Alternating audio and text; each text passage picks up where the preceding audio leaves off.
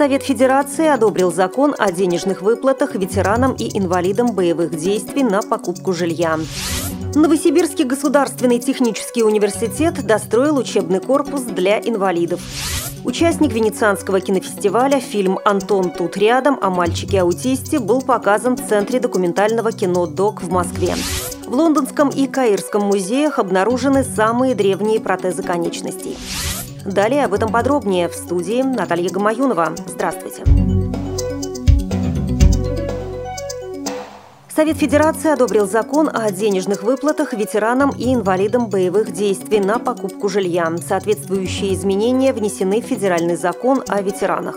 Как отмечают авторы документа, данный проект закона дает право на меры социальной поддержки на приобретение или строительство жилья в виде единовременной денежной выплаты, аналогичная ветеранам Великой Отечественной войны. Расходы федерального бюджета при этом останутся на прежнем уровне. Указанная выплата будет начисляться по письменному письменному заявлению гражданина, а ее размер определяется исходя из общей площади жилья 18 квадратных метров и средней рыночной стоимости квадратного метра. При этом определение порядка предоставления единовременной выплаты на строительство или приобретение жилого помещения указанной категории граждан будет устанавливаться законодательством. На 1 января 2012 года численность нуждающихся в улучшении жилищных условий ветеранов и инвалидов боевых действий, вставших на учет до 1 января 2005 года составляет 45 380 человек.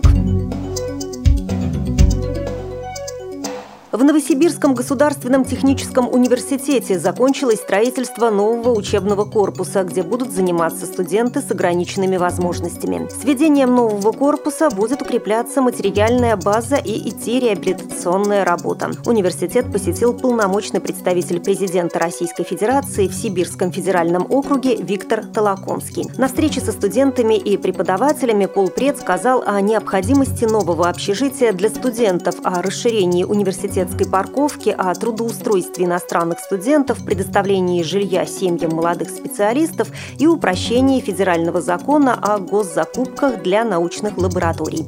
А также он ответил на многочисленные вопросы. Фильм «Антон тут рядом» о мальчике-аутисте, снятый кинокритиком и главным редактором журнала «Сеанс» Любовью Аркус, был показан в Центре документального кино «ДОК» в Москве. Лента, которую Аркус снимала 4 года, получила на 69-м Венецианском кинофестивале приз итальянских интернет-критиков. Картина рассказывает историю нескольких лет жизни мальчика Антона, страдающего запущенной формой аутизма. Автор, камера, герой. Расстояние между ними с каждой минутой сокращается. Автору приходится войти в кадр и стать не только действующим лицом этой истории, но и принять активное участие в судьбе этого мальчика. После просмотра состоялась дискуссия на тему «Аутисты. Почему мы боимся их больше, чем они нас?». Биомеханическое тестирование двух хранящихся древнеегипетских искусственных артефактов могут считаться самыми древними прижизненными протезами конечностей, известными человечеству. Первый из искусственных пальцев хранится в Лондонском британском музее и датируется 600 годом до нашей эры. Второй из артефактов находится в Каирском египетском музее и принадлежит мумии дочери жреца Табакетенмуты, датируется 710 годом до нашей эры.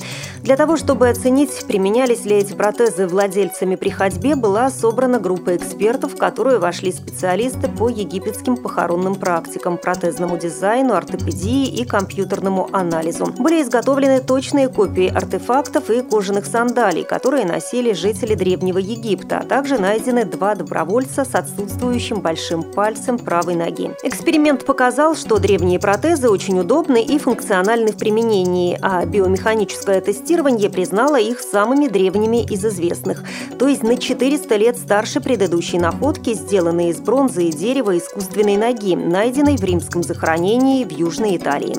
Вы слушали информационный выпуск.